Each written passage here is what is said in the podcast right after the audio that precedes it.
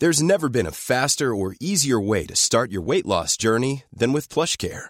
PlushCare accepts most insurance plans and gives you online access to board-certified physicians who can prescribe FDA-approved weight loss medications like Wegovy and Zepbound for those who qualify. Take charge of your health and speak with a board-certified physician about a weight loss plan that's right for you. Get started today at plushcare.com slash weight loss. That's plushcare.com slash weight loss. plushcare.com slash weight loss. Now, you know me, Justin. I'm relatively well travelled, having spent a fair amount of time abroad recently. So that's meant accessing the content I want to watch has been difficult. But don't fear, Justin, because there's a solution. What's the solution? It's a handy tool called NordVPN. What's NordVPN, Ryan? Justin, NordVPN is a cyber Swiss army knife with plenty of features and benefits. Firstly, being able to access streaming services from different countries by changing your virtual location at the push of a button, giving you access to so much more content.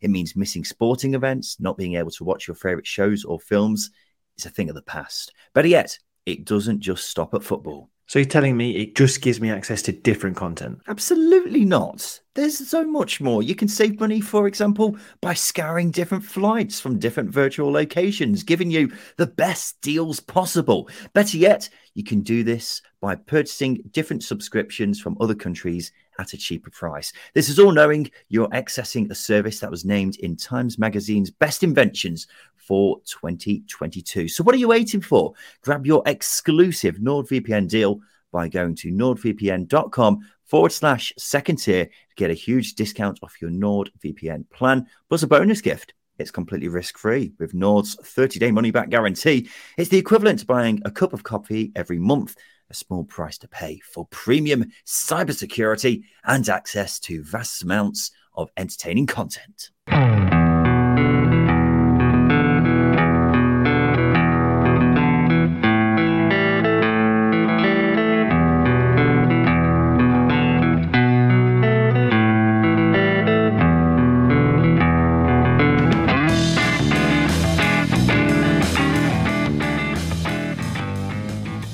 And welcome to the Second Tier Podcast. I'm Ryan Dilks and I'm joined by the Starcade to my WrestleMania. It's Justin Peach. Good day to you, Ryan. How are you, Justin? Um, very good, thank you. Just full of cold, but we'll skate past that. What's Starcade? Oh, Starcade is, you know what WrestleMania is, don't you? Yeah, well aware of that. Yeah, yeah. Well, WrestleMania is the big WWE event that happens each year, and Starcade was the WCW equivalent. WCW being WWE's main competitor back in the 90s, early 2000s, but they went Okay. out of business. oh, um, quite sad, but yeah, a reference, very niche reference. Got to be. It's uh, because it just in its WrestleMania weekend. Are you not aware of this? I'm, I'm not. I'm not. Is that tonight then? At the time of recording. Well, it's over two nights nowadays. So there was one. There was, yes, it's crazy. So there was the first day last night, uh, Saturday night for anyone who's listening on a different day to Sunday, and then the second night is on Sunday night, which is tonight. I don't like that at all. I'm not a fan of that. Uh, I mean, WWE, no, so WCW, WWE's yeah waned a lot since back in the heyday when I was growing up, and at the same time as you, obviously, with The Rock, Stone Cold, and Triple H, and Shawn Michaels, and all all that gang. But yeah, no, not like it used to be. As is everything. Who was your favourite? I used I, I used to adore The Rock. I had a big laminated poster of The Rock. Wow. Um, in my in my bedroom, and I used to run around in my underwear thinking I was him. Doing the people's elbow? Yeah, yeah, yeah. Family family appreciated that. Yeah, yeah, I'm sure they did.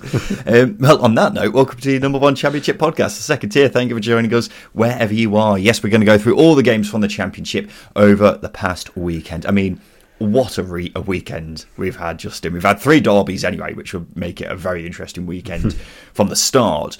But I mean, some of the results, only three teams in the top half won this weekend, mm. which is, I mean, bonkers, absolutely bonkers. so we'll go through all the games from the past weekend, talk about some of the news from the past few days as well, then finish off with Simon Grayson's Hateful Eight right at the end. We'll get onto the derby games shortly, but there's only one place for us to start here with probably the shock result of the season.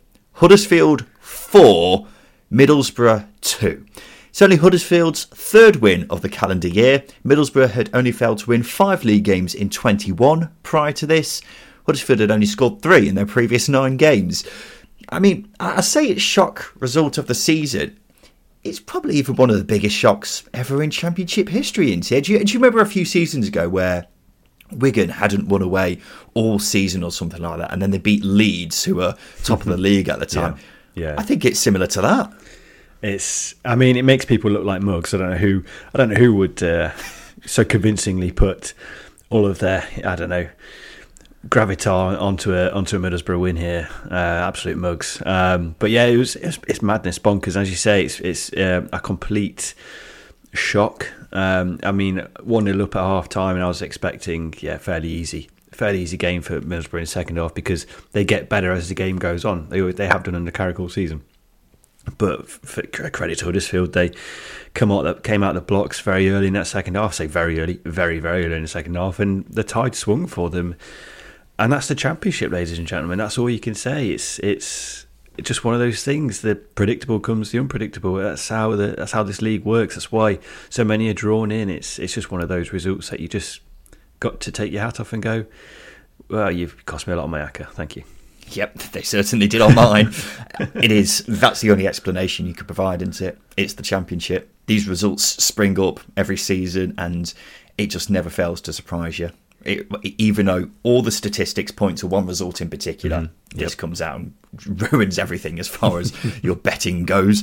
Um, I mean, Middlesbrough went ahead, and I just assumed they'd go on to win from there. They weren't great in the first half by any means, but offered more than Huddersfield did.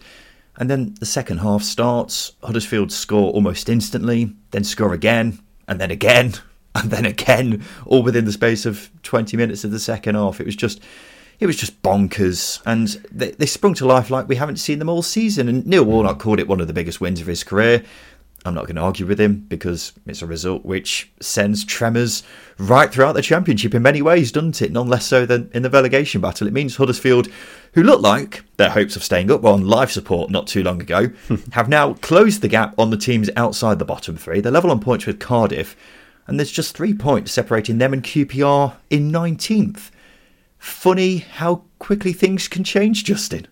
It's again, I'm just going to use the word again. It's completely bonkers because QPR have just been on this horrifying run of form that's pulled them into into this battle. And Huddersfield, I don't know. I don't, it's really hard to describe the fact that Huddersfield haven't been inspiring at all all season, but they are chipping away at things. They are getting results under Neil Warnock. Last three games have been good.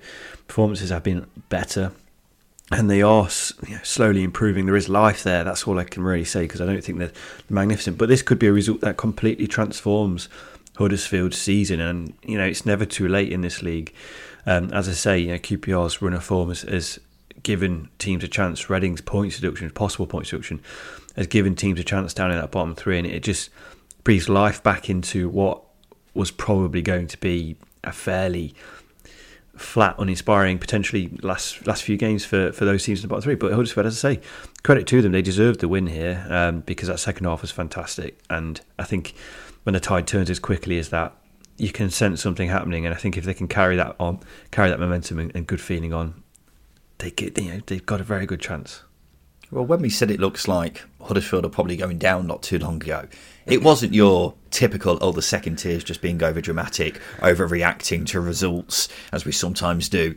I mean, we had Huddersfield fans criticising us for stating the obvious, and journalists of Huddersfield Town saying they're relegated. But mm-hmm. Back to back wins goes a long way in this relegation battle simply because so many teams down there are struggling to find any form of results. I was having a look, and in 2023, this calendar year, the bottom seven teams have won 16 from 97 games.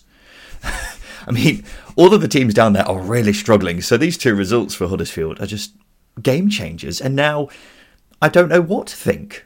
They were playing terribly under Neil Warnock. Like, not much better than they were under Mark Fotheringham, and now this happens. So they've truly thrown the cat amongst the pigeons, and with the news of them being taken over as well, the mood has quickly changed at Huddersfield. So they'll be thinking to themselves, we could definitely stay up and possibly even do it quite comfortably if these last 2 mm-hmm. results are anything to go by. Uh, Michael Carrick admitted that he struggled to rationalise the mad 20 or so minutes at the start of that second half, which is completely understandable because so am I. As far as promotions promotions concerns, this puts a huge dent in their hopes, doesn't it? It really does, and I think you've got to look a bit deeper. I think Middlesbrough's defensive record probably gives Sheffield United the that Sheffield United are a much better side defensively, and that ability to and let's take this game out aside.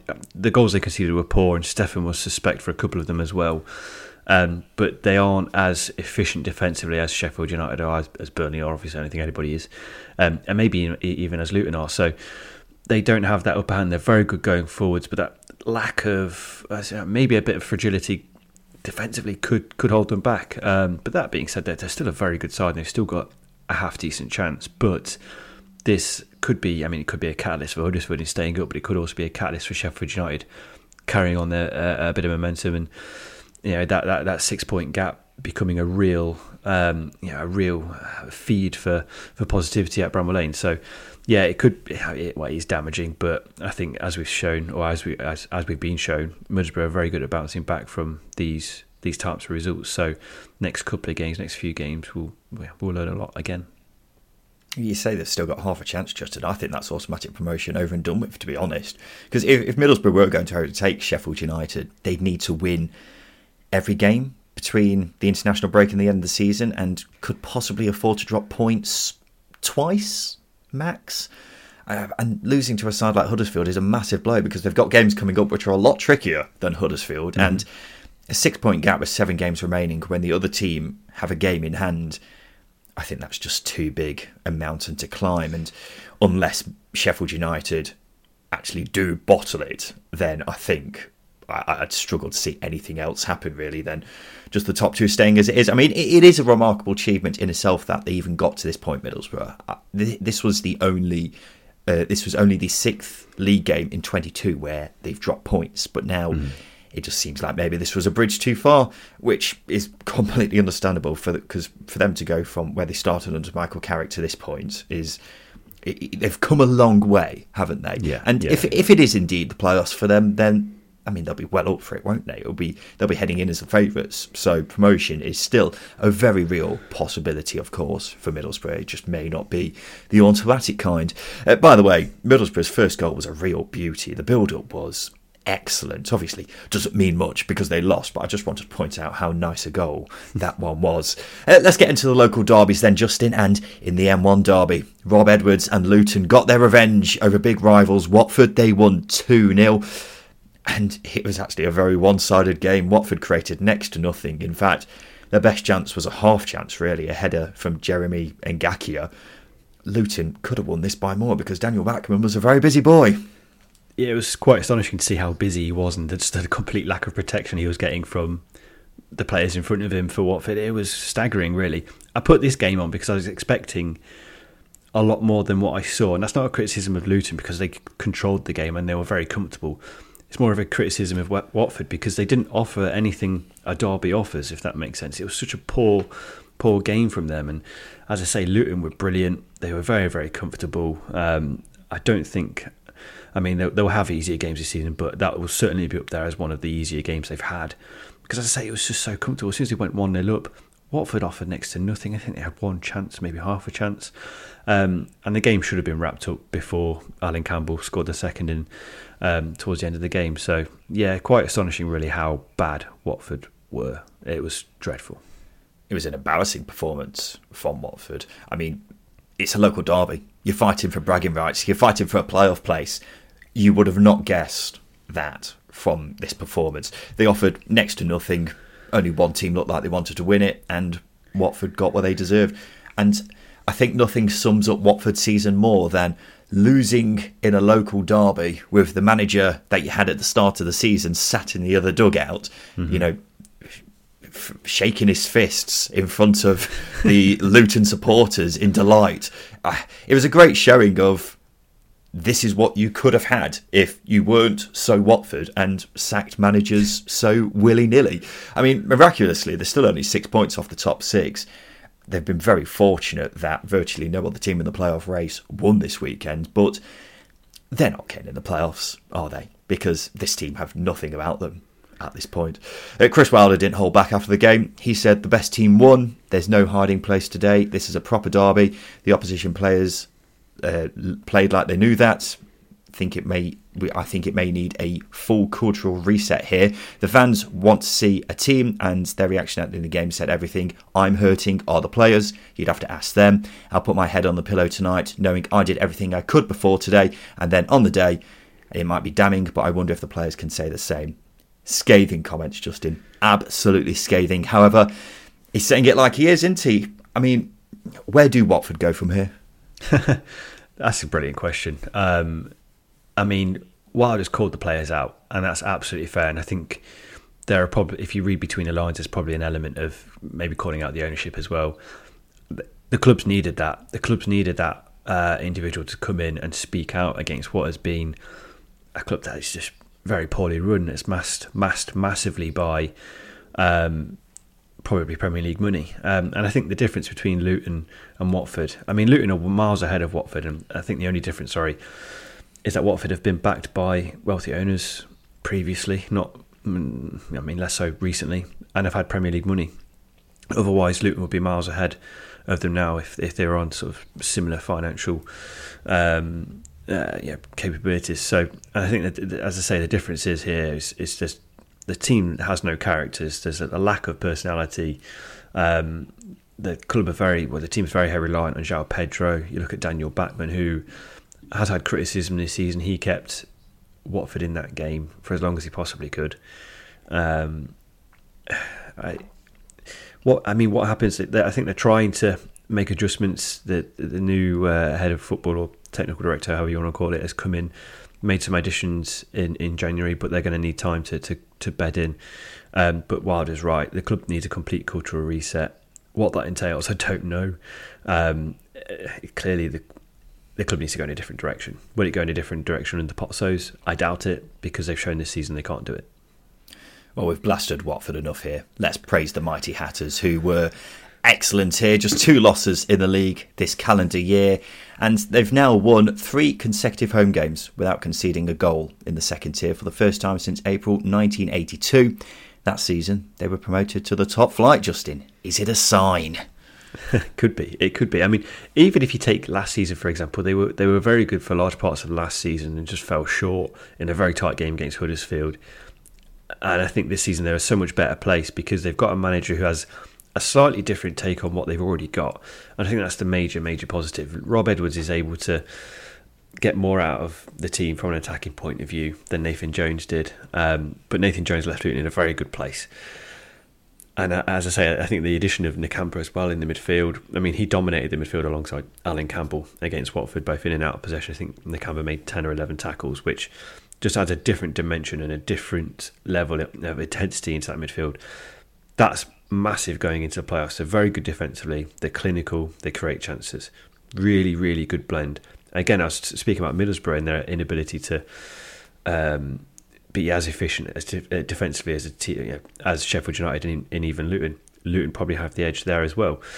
So they might be going into the playoffs as favourites. You know, if they can maintain their form. So, yeah, this this could be the season. I'm not counting my chickens yet because the playoffs are unpredictable, but you can't you can't deny them that the praise and they deserve it. They've done it on a budget. Everyone knows it. They're a good side, incredible side. I can't help but compare Luton and Watford again. You've got one club who put faith in the managers, give them time. Even if things aren't going brilliantly, they're given time to turn it around. And every signing is researched at its fullest and is brought in because they fit the manager and uh, fit them how the manager wants to play, and is because they fit into the club's philosophy. That is the complete opposite to Watford, who are just an absolute mess. I think Rob Edwards getting sacked at Watford was actually a blessing in disguise on his behalf because it meant he was available for Luton at the right time. And it's been an excellent appointment, hasn't it? And I've said this for the last couple of years Luton will be a Premier League club in the near future. There's a great chance for it happening this season, but even if that doesn't happen, it's only a matter of time as far as I'm concerned. Watford, who knows where they're going? They've got a much bigger budget than most at this level, especially Luton, but that's pointless if it's not being used correctly, like it is at Luton. A 99th minute winner from Ben Cabango saw Swansea win again in the South Wales derby. They beat Cardiff 3 2. The limbs here ridiculous for both sides, actually. When Cardiff equalised, and then with Swansea's winner, just an unbelievable game, Justin.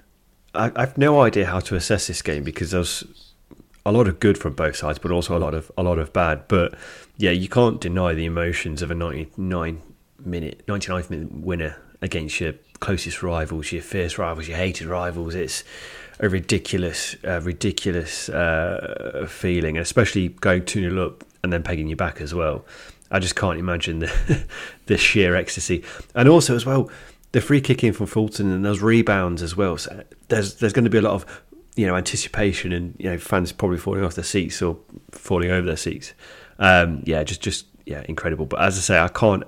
I'm struggling to assess this game because I saw some good and I saw some bad. I, I, don't think it's a terrible performance from Cardiff, but the emotion of it is it, it's going to feel like the worst thing in the world. But actually, a fairly impressive performance in between the goals. Yeah, I, I, agree. Actually, I mean, Swansea have become the first team in South Wales Derby history to do the league double in back-to-back seasons. Last season was actually the first time a team had done it, uh, had done the league double, and now it's happened twice in a row. And actually, I was having a look back at my notes from last season when Swansea beat Cardiff four 0 and I said Swansea have had quite an underwhelming season, but they seem to have saved their best two performances for the South Wales Derby. And it's happened again, hasn't it? Their recent record in this fixture is absolutely remarkable. They've won seven of the last nine South Wales derbies, and they just seem to turn it on when these two teams meet. Since the previous South Wales derby in October, Swansea have only won four games prior to this. So it just exemplifies even more how they get themselves up for this fixture, bizarrely. Um, maybe it's got something to do with the managers. Russell Martin's been in charge of four of these games for Swansea mm-hmm. now, won each one, and has faced a different Cardiff manager in each of those games. that is a mind blowing stat, isn't it? And I mean, whatever the case, Swansea have got Cardiff's number, haven't they? I mean, that's undeniable at this point. It'll be very interesting at the end of the season to see how much of an effect that one sweep of a leg from Ben Cabango has on Cardiff's season because they in QPR were really the big losers of the weekend as far as the relegations battle's concerned, aren't they? I think, yes. I think that's that's that's what again. I repeat it, it is difficult to assess this because Cardiff conceded some really poor goals. Um, and I know there's a lot of rebounds for the for the winner for the Swansea winner, but the free kick really is, is what should have been avoided. You can't be giving away free kicks at that point in the game. Um, and I know they, they, the teams below them won, but again, the performance impressed me for the most part, other than the clumsy defending. Uh, uh, you know, coming back from two goals down, for example, in a derby against a team who are very good at keeping the ball created chances. chances. Kaba was uh, a threat. Um, Philogene was was fantastic going forward. There are plenty of positives to take out of it. Um, it's just it's not going to seem like that's the case because it's such a painful defeat. But that being said, if they can repeat that performances and fine tune those those areas they made defensively, they will get results. They will get results at the weekend. Uh, I, I, do have a lot of faith in, in Lamouchi in Cardiff, and Lamouchi was very honest uh, as well post game. I think he's pretty much said the same thing I have, um, albeit a lot more detailed. Hmm. Well, there were definitely teams outside the bottom three who are in bigger danger of going down than Cardiff right now, aren't there? However, you can't discount them. No. They're looking the most convincing they have all season right now under Lamouchi. Having said that, it's not like the results have seen a drastic upturn. So it means they're struggling to shift themselves away from the bottom three. So still plenty of work to do for Cardiff. I mean, there's a hell of a lot of work to do for Cardiff. They've got a huge game on Good Friday away at Blackpool. A loss there, and I'd be very, very concerned. In the West Lancashire Derby, Preston thumped Blackpool 3 1 a bit of a strange game, really, because it's an embarrassing result against your big rivals. But I thought Blackpool actually played all right here. Again, it's it's one of those that's quite hard to assess because Blackpool created more chances, they had more corners, but I think the difference is that the level of coaching between the sides and the continuity of the coaching probably played out here. I think Preston's game management was a lot better. They managed the moments better. They took the chances whereas Blackpool didn't. Jerry Yates, for example, cut a very low figure at times. That injury to Gary Madine is probably more significant than, than many people would have thought um, because Yates did a very good job of playing off him. Um, but the lack of reaction, I think the second half, the Tom Cannon goal the way Blackpool defended. It's those moments that they've just been they they, they do they, they manage terribly. They give the ball away. Preston, it wasn't exactly an electric counter attack, but it was incisive, and Blackpool couldn't deal with it. I think that's the key thing: is defensively they're just not good enough to to probably survive in this league. They create chances, they've got the players to do it, they've got good players going forward. We know this, um, but sadly they're just big moments. They just they haven't managed at all this season. Well, they've got lots of problems, haven't they? And one in particular has got to be firepower, which is a bit weird saying that about a team who scored six not long ago, but the case still remains. Jerry Yates is their top scorer with 12. Not a bad tally, particularly for a side in the bottom three. And he has picked up recently, but he has only scored four since the end of October. Gary Madine's the next highest scorer of four. He's out for the season.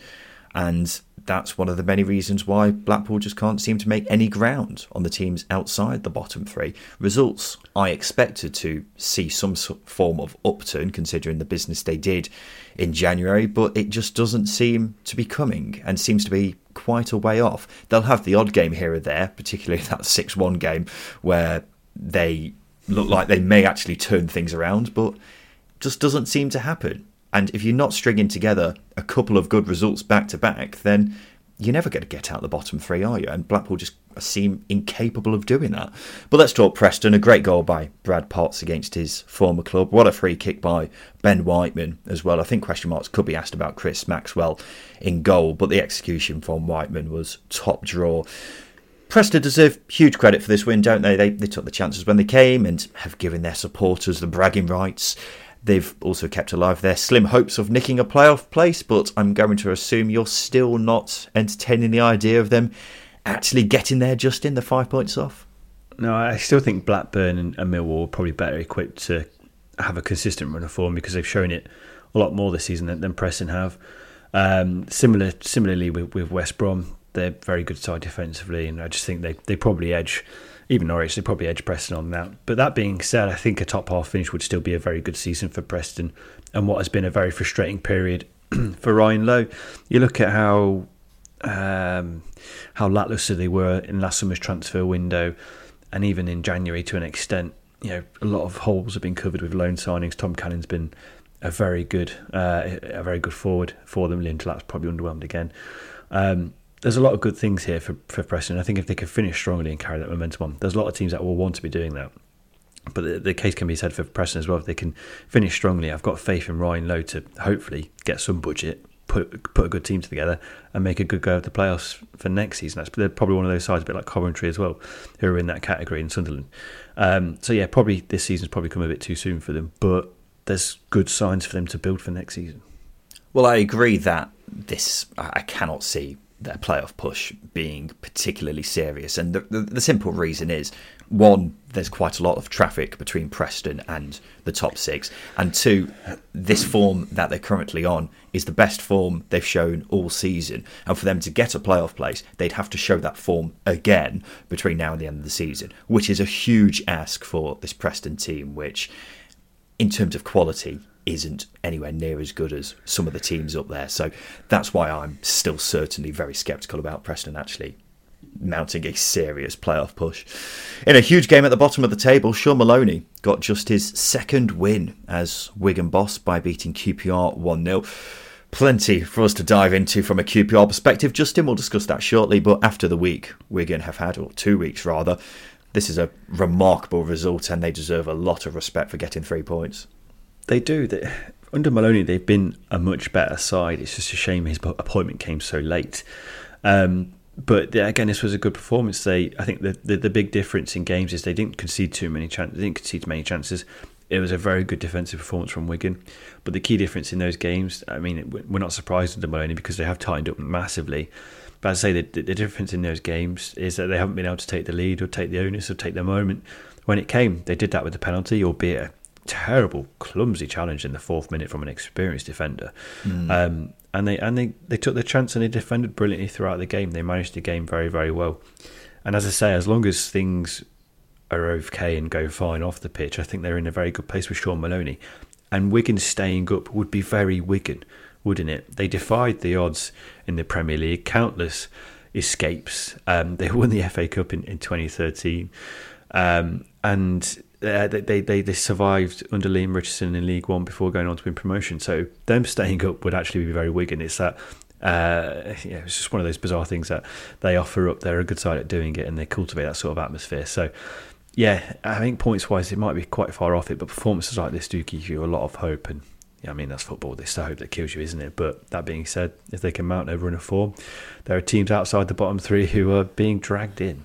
Well, they they are the miracle club, aren't they? In, the t- yeah. in terms of the number of miracles they've managed to pull off over the past twenty or so years, this would be up there as arguably the biggest miracle they've pulled off so far because they looked like they were going to be cut adrift at some point. But th- this is a miraculous result, isn't it? They defended the lead really well, and we've praised Shaun Maloney relentlessly for how much better they look at the back under him. And this was a perfect example of that. Ben Amos had to make a couple of good saves, but still they limited QPR to very little. And one lad I wanted to highlight for Wigan is Christ Tiehi in midfield. Apologies if I've pronounced that wrong, but he's really caught my eye recently. He's an all action midfielder who's really good at winning the ball, but also carrying it forwards as well. And I will be honest, I didn't know too much about him until very recently.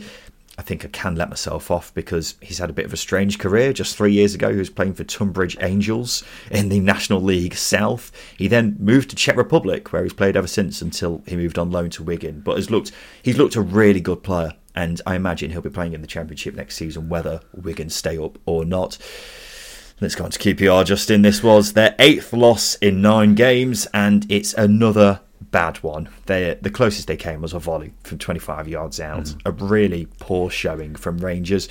The worst thing is, they had a lot of players back from injury for this one. Chris Willock, Ethan Laird, Kenneth Paal all started this game. All were so important to them earlier in the season under Mick Beale. Ilias Chair came off the bench. No improvement in QPR's fortunes. The fans were livid after the game. Leon Balogun went over to speak to them and had to get pulled away by Albert Adomah. All is not well at this football club, and the relegation trapdoor is only inching more and more open. They they will be praying that the likes of Wigan and Huddersfield, I'll discount Blackpool at this point because it's hard to see them getting out of the bottom three. But they'll be hoping that those those two those two sides um, have a few hiccups because it's hard to see Wigan, uh, sorry QPR picking up a run of results. Um, it's quite remarkable, really, that their best run of form came uh, two managers ago under Mick Beale. It's, it's completely completely bizarre, really. That being said, I mean, there are good players at that club. There are very, very good players at that club that we've praised extensively. Mark Warburton, the foundations that he left have completely eroded now. They, they're, they're not there. Confidence is rock bottom. The club's losing money, um, and it's hard to see where QPR go from here because it it feels like a chapter is, is firmly closed for them. And under Gareth Ainsworth, it's going to be a long, hard slog um, of a of a tenure potentially, whatever league they're going to be in, in my opinion.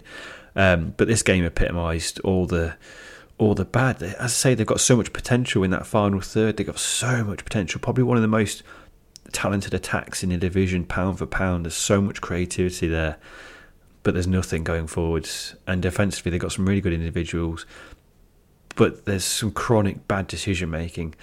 Um, and it's hard to it's hard to it's hard to envisage how they get picked up from it. Because as I say the decision making for the penalty for example such a clumsy tackle. I mean he's he's let I can't remember who he tackled. I can't remember who Balogun tackled but he let them in. He let them in by not dealing with the first ball. Um, and then he's and then he's took he's took the player out as well. It's there's just that's been chronic over the last sort of few months and it's hard to see where they go. It really is um, it's hard not to rant about them either. It's week on week now. Well without a doubt QPR are the team outside the bottom three who are most likely to go down, aren't they? I think that's undeniable at this point. Gareth Ainsworth said after the game that there's no panic at the club, and that's worrying because there should be. The only thing yep. they should be doing right now is panicking. I, I, I like Ainsworth as a bloke and as a manager, despite how things are going, but just look at the facts. Eight losses in nine. Since he's come in, no team has scored fewer goals than QPR and no team has conceded more goals than QPR. Defensively, they're a mess, and going forwards, the game plan just seems to be who fit up the pitch. They've got Ilias Chair and Chris Willock back from injury, but they're going to struggle to impact games when the ball is sailing over their heads all the time. So you need Ainsworth to change his style of play quite drastically, which I'm not sure he knows how to do because Route 1 was all they did at Wycombe, Yeah, really. yeah. And they're in huge, huge trouble. And it's worth mentioning as well, their remaining fixtures are very concerning. The lowest team in the table they have to face is Bristol City, who are 14th.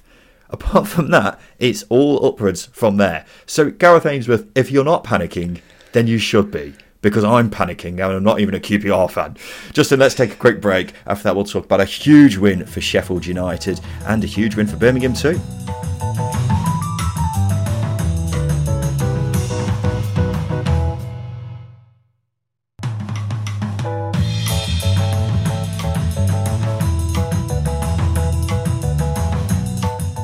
Back to the second tier podcast. Let's go back onto the automatic promotion race then. And there was a huge victory for Sheffield United. A James McAtee goal saw them win 1 0 away at Norwich.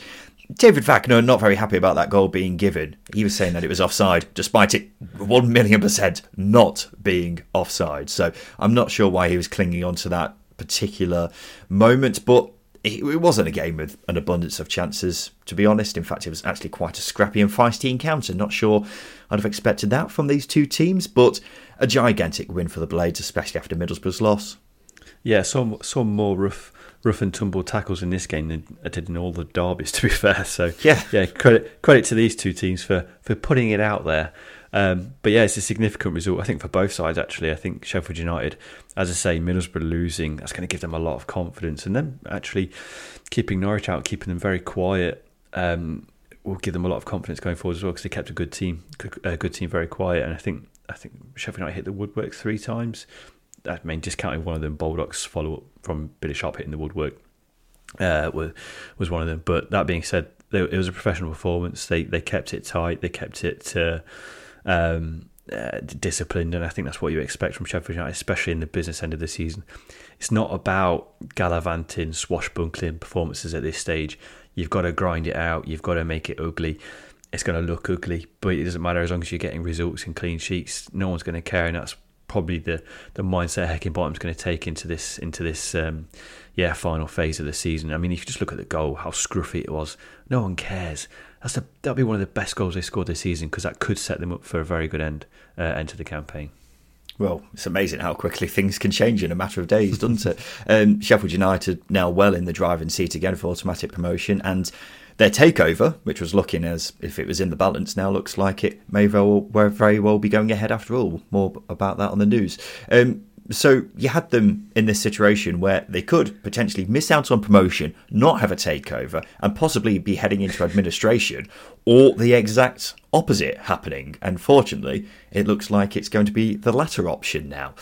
I mean, their remaining games are also much kinder than Middlesbrough's are, so they've just got to avoid complacency, haven't they? And Premier League places as good as theirs.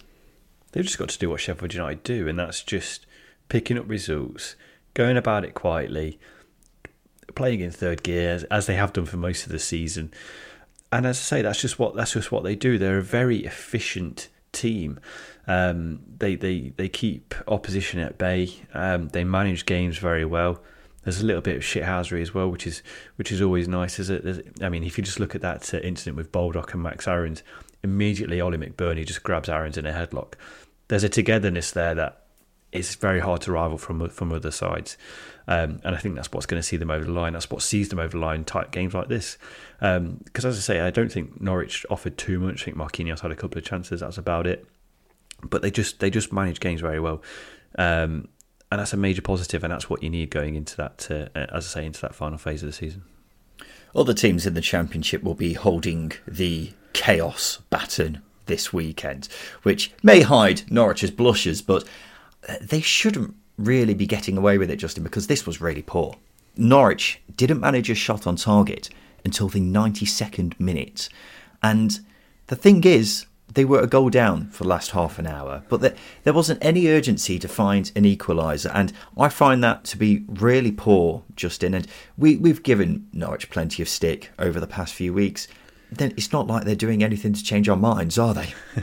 No, they, they, I mean, they're winless in four. They don't inspire going forwards. I think Clinton Morrison said on the um, on the review show that they'll be fine because they got Teemu Pukki. Teemu Pukki's got ten goals this season. The issue isn't scoring goals. The issue is creating them. and that's down to the uh, transfer business in the summer, or the lack of transfer business in, in the summer, or the lack of transfer business since some key players have been sold. They haven't replaced the creativity that has left the club in the last 18 months.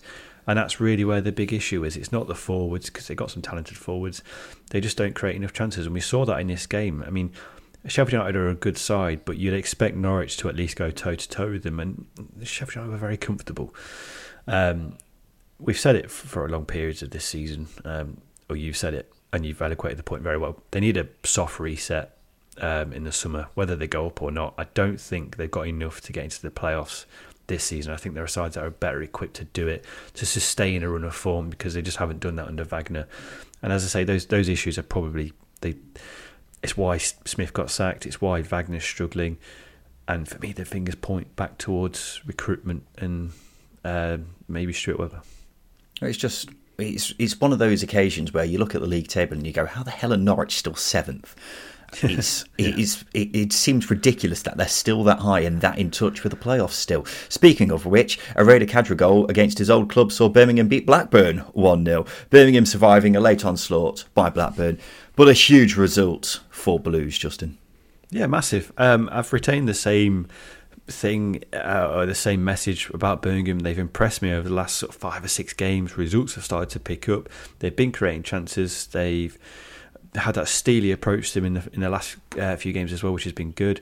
Um, and it's coming to the fore now. They're they're a good side under John Eustace. John Eustace is a very good coach. They had a really bumpy run of form. It was important to keep cool heads. I know a lot of Birmingham fans were getting a bit stressed and concerned about being dragged into the bottom three, um, but they're much better equipped than the other sides that are in and around it. I mean, I'd expect QPR to be up there, but they aren't, and that's just how football works. But Birmingham have that uh, steeliness and, and rigidness that a lot of teams uh, don't have that down there, and that's why they're seeing themselves up. That's why they out uh, disciplined Blackburn. If that makes sense, because this is sort of a, a, Blackburn result where they ride their luck, they get a 1 0 win, and they take the three points home. But Birmingham did that, and yeah, it was a good result and some good performance as well. Djukovic really impressed me. I don't know how he didn't get on the score sheet, though, the amount of chances he had.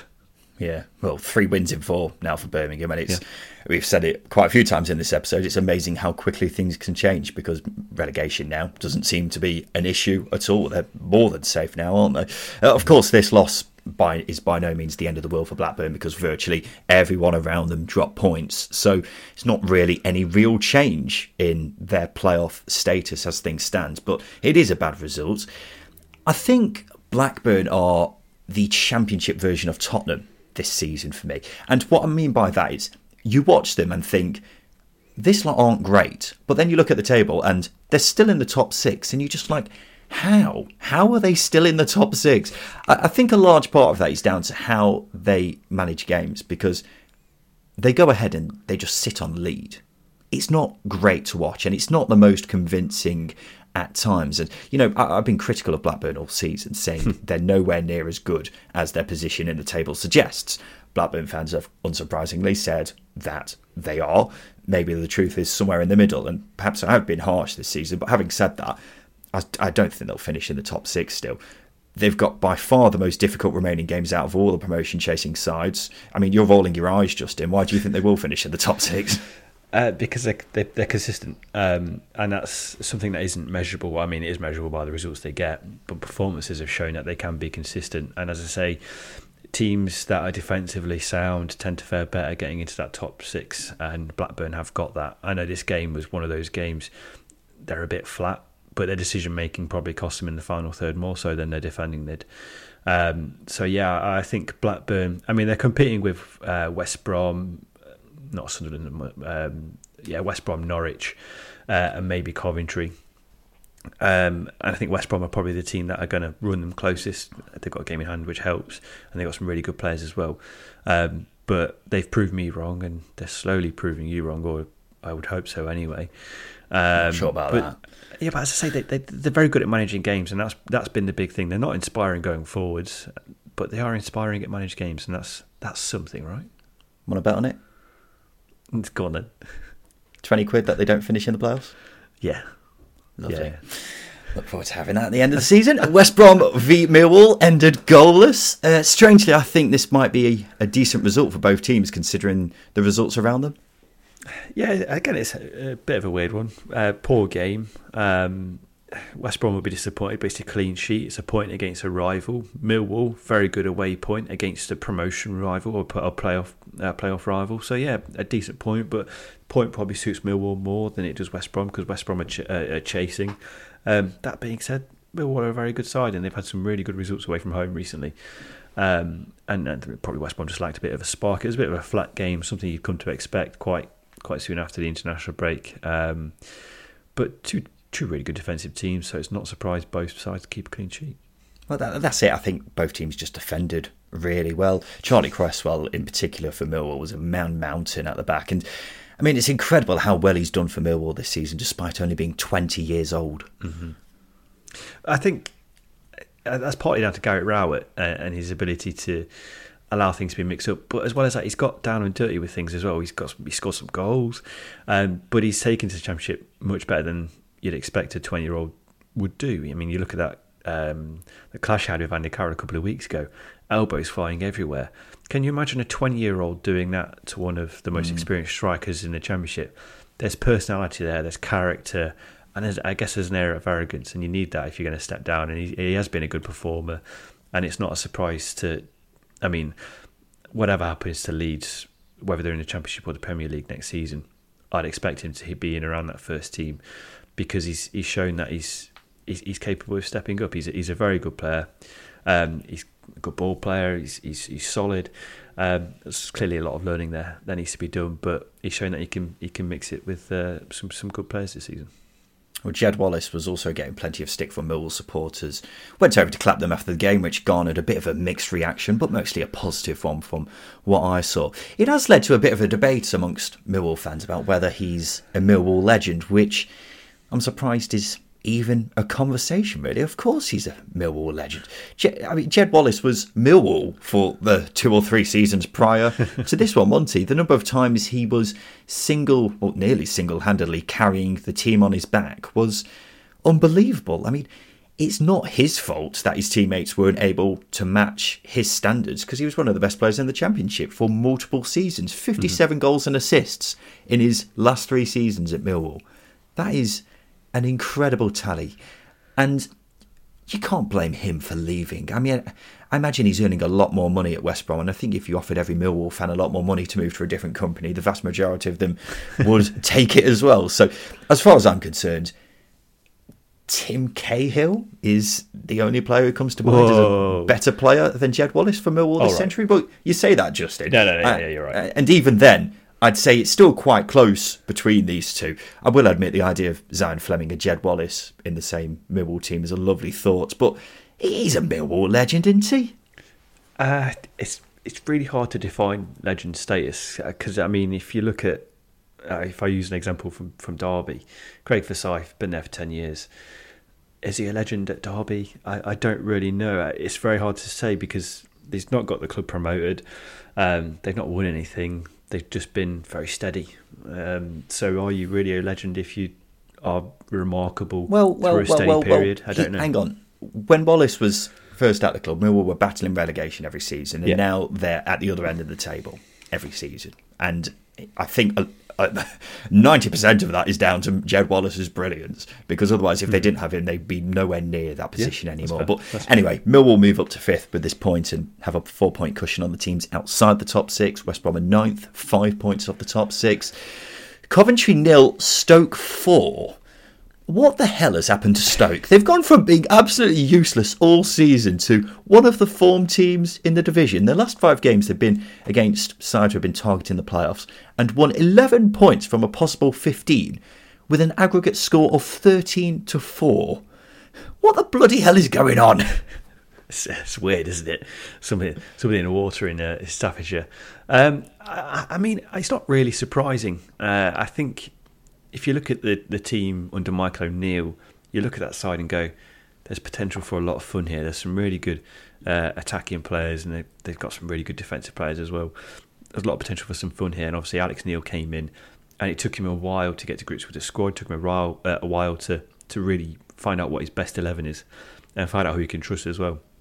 And now he's done that. He's come out the other end. January, added some really quality players in. Ben Pearson's been absolutely fantastic since he's come into it. Zabi's been good as well. Um, there's just a lot of yeah, a lot of uh, development over sort of a five or six week period, and I, I think that ability to to tap into that really fun potential that Stoke had in terms of the quality of player that they've got, we're seeing the best out of them now.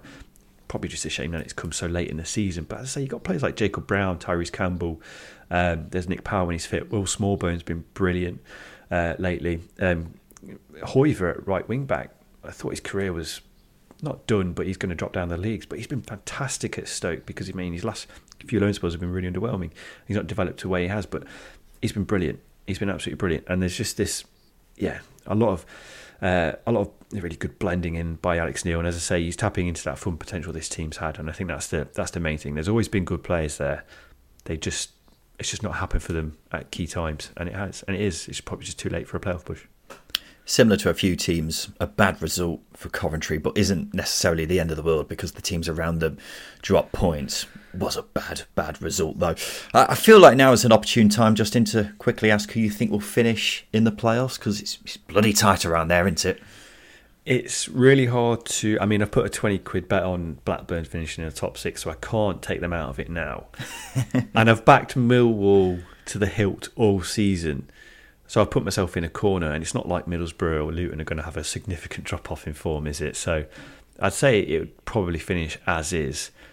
West Brom are probably going to run it closest, but I think scoring goals is an issue for them. Putting chances away is an issue for them, which might see them fall short. I will go with, well, obviously, Middlesbrough, I think their automatic promotion push is probably over now, unless Sheffield United really slip up a few times. Like they'll have to be on an ice rink to slip up that many times. I think uh, Luton comfortably in the playoffs. I'm sure about that. It's the other two places which I'm not too sure about, and I think they're the ones that are up for grabs. I think Millwall will have enough. I say cautiously. Um, I, I just think uh, consistency wise, they should get over the line. I'm obviously still not convinced about Blackburn, as everyone is quite rightly aware of at this point. Um, and West Brom look the most likely out of the teams outside the top six. I think. I think Coventry could run it close. They'll have to play a lot better than they did at the weekend. Mm-hmm. But West Brom are probably the side I think will get in there. I think they've got a lot more to give. They haven't been playing too yeah. well recently. They can definitely step it up another gear and get into the playoffs quite comfortably, I imagine. Uh, let's go through these final three games very quickly. Justin Reading got just their second point in six games by drawing one all at Bristol City. Quite a good game, this one. I found Lucas João's goal very enjoyable. Andy Carroll with a headed cross. João flicks it on. Very Brexit. Paul Ince said it was a good point. Very quickly, Justin, I'd be very inclined to agree with that. It is a good point. They don't get many points away from home, so any point they get is a good point away from home. That being said, it's not a team that inspires me under Paul Ince. I have sort of concluded that for them to really hit their potential, Ince probably needs to go. With that six point deduction looming, it's a bit of a concern as well. But they have to really start to improve. If they can build upon this result, then fair enough. But not convinced by them under Paul Ince now. If anyone's wondering what's happening with that six point deduction. Everyone else is as well. Apparently, it was going to happen two weeks ago. then it was going to happen last week. Then it was going to happen this weekend. Still not happened yet, but surely it's only a matter of time. Hull nil, Rotherham nil. Hull really should have won this one. Ozan Tufan, Ryan Longman each had really good chances. Rotherham definitely have a lot of work to do to stave off relegation, don't they? Just four wins since mid October. The next four games are West Brom, Norwich, Luton, and Burnley. And that's quite an unforgiving run, isn't it? They are very good at playing against teams uh, in the top half, though. So it's one of those things where you just go, oh, let's play it by ear. So they might be picking up results. It might surprise you. But that being said, they've been second best uh, in the last three and a half games. That's including half the Cardiff game as well, where they were largely second best. So yeah, that's the main concern for Rotherham. They need to pick up. And then finally on Friday night, Burnley v Sunderland finished goalless don't think we've finished on a Burnley game this season, have we? But it is only the second time since October that Burnley haven't won a game at Turf Moor. It also probably means they're not going to get the points record now. They can afford to draw one game between now and the end of the season. So unlikely, but it was fun while it lasted. I think it's definitely the closest a team has come to doing it in a long time, maybe even ever since 2006. Um, I, I also still think they're the best team the Championship has ever seen, but that's a discussion for another day, Justin. Now it's time for this.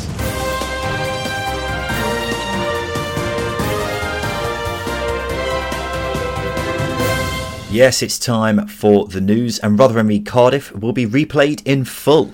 The EFL says it's considered restarting the fixture from the 48th minute after it was abandoned because of a waterlogged pitch, but decided against it, despite Cardiff being 1 0 up at the time. The game will now be played on the 25th of this month. In a statement, Cardiff said, We are extremely disappointed that the fixture will be rescheduled and replayed in its entirety, a decision which disregards the first half of the original fixture, which was unaffected by any weather conditions, despite submitting a detailed incident report to the EFL, which contained photo and video content that documented the events that took place at the New York Stadium.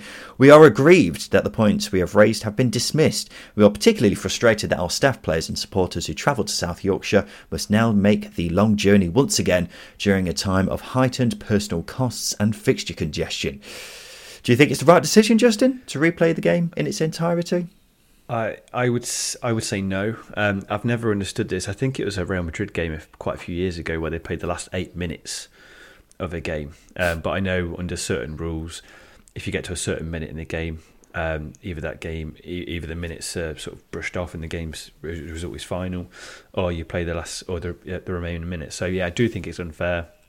The personal cost aspect is, is something that's quite significant as well.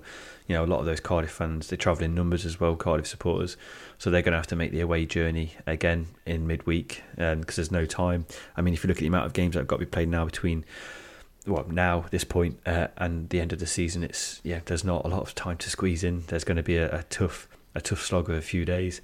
Um, and it, yeah it's frustrating when I see Cardiff were, were in the, the, driving seat for the three points really and obviously they were um, yeah, they've been shafted a little bit by uh, legislation well, lack of legislation shall we say.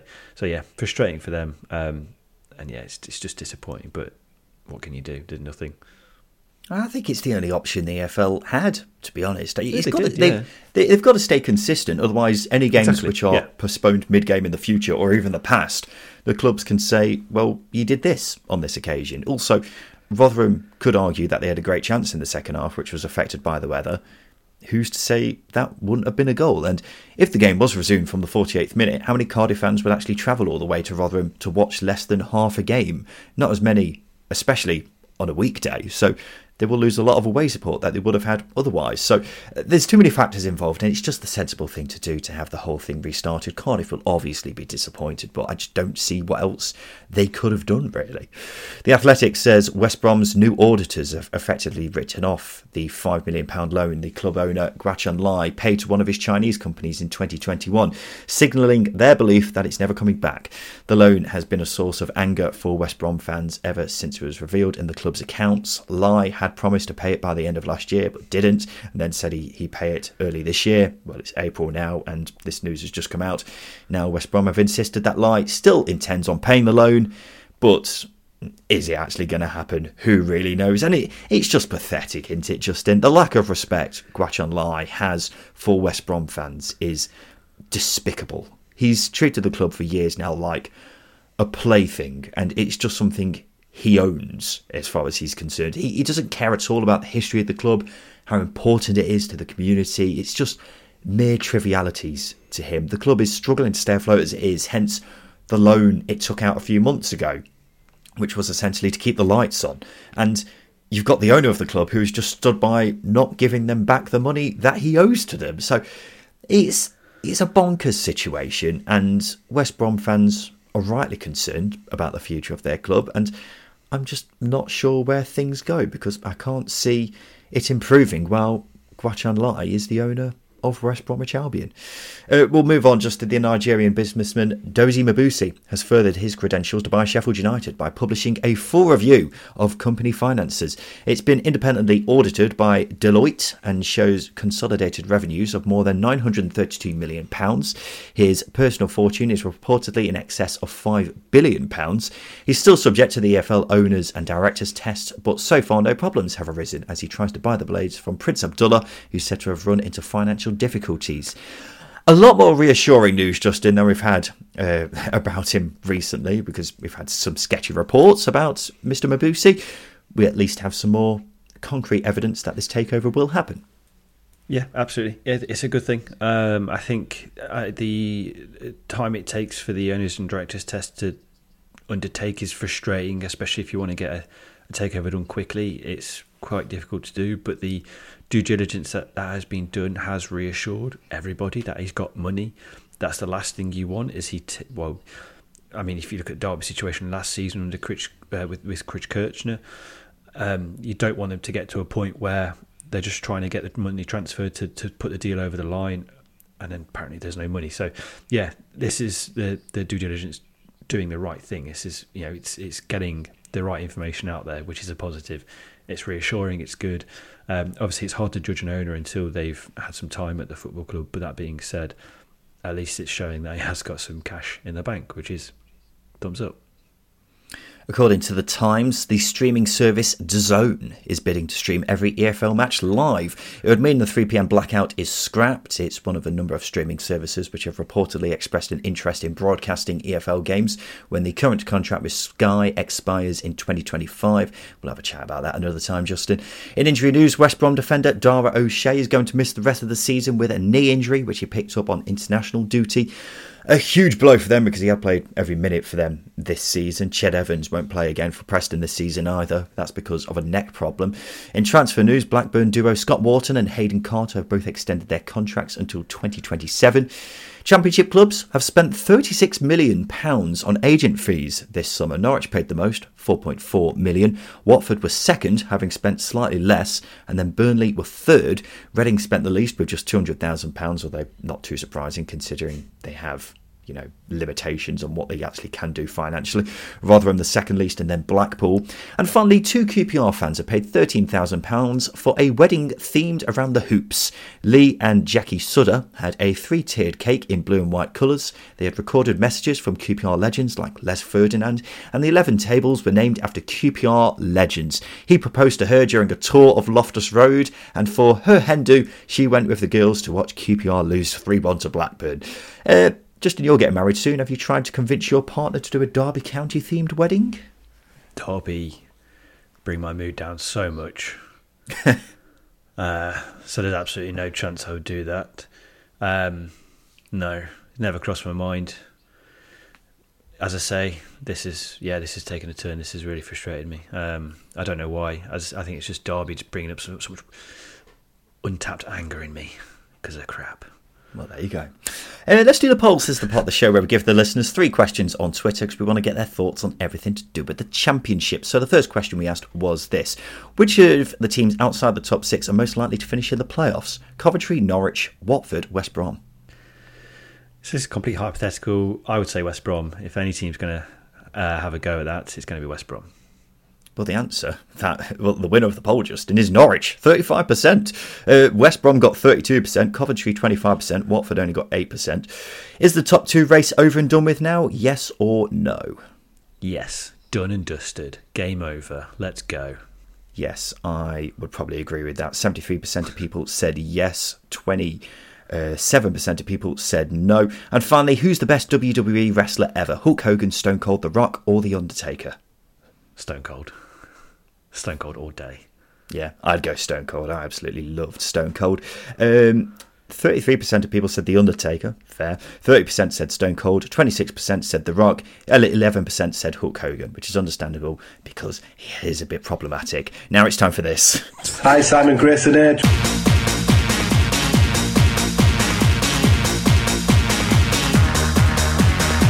Yes, it's time for Simon Grayson's Hateful Eight. Someone asked Justin to name eight of a certain subject. All he's got to do is name all eight. So, for example, if I would say name Steve Bruce's last eight clubs, and he would say Villa, that's one down, and then Newcastle, that's another down. But if Justin would say Weymouth, then he'd be out. So all he needs to do, or he'd lose a life in this case. So all he needs to do is give me all eight answers. Just as this week, Simon Grayson is giving you two lives on this one, so you can afford to get one wrong.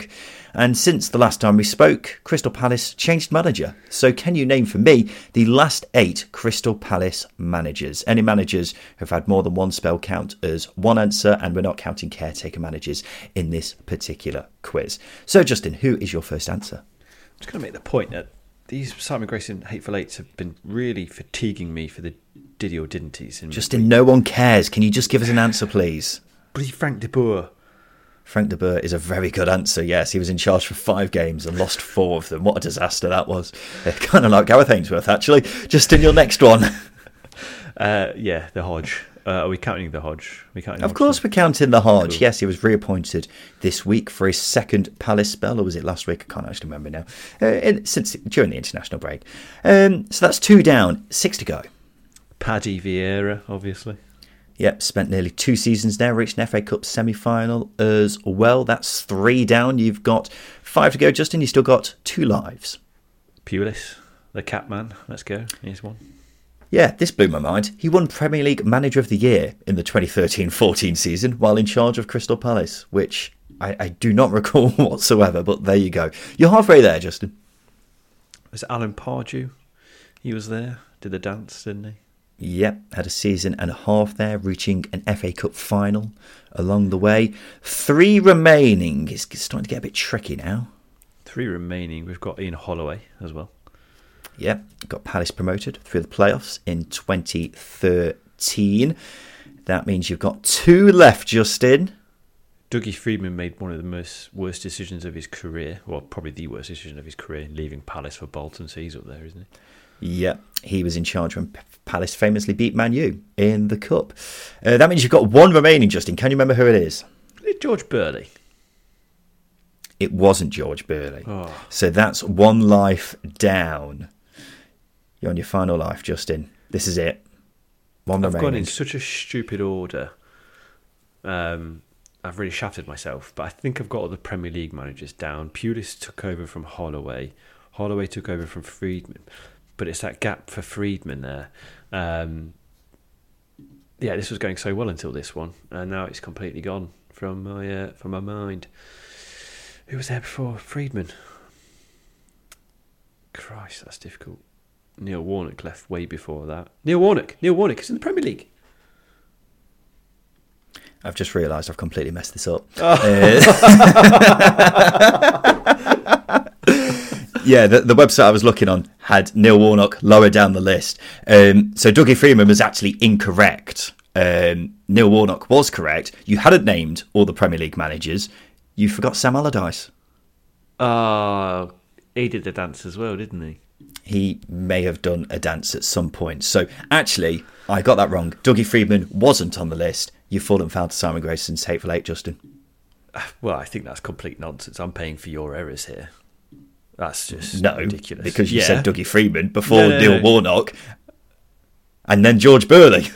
Yeah, but you said you said it was correct. All, all I'm saying is Well, you forgot about Just Sam accept- Allardyce anyway, didn't just you? Right. responsibility. This has been the Second once. podcast. We'll be back again on Thursday to look ahead to all the Good Friday games, which are coming up over the Easter weekend. Um, so we look forward to seeing you then. What a disastrous end to this episode. I've been Ryan Dilks. But Justin Peach. This has been the Second Tier. We look forward to seeing you again on Thursday, and a big thank you for listening.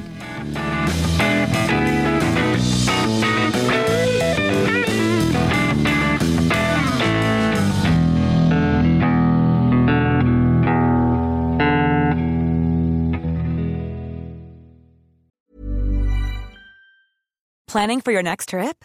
Elevate your travel style with Quince. Quince has all the jet setting essentials you'll want for your next getaway, like European linen, premium luggage options, buttery soft Italian leather bags, and so much more. And is all priced at 50 to 80% less than similar brands. Plus, Quince only works with factories that use safe and ethical manufacturing practices.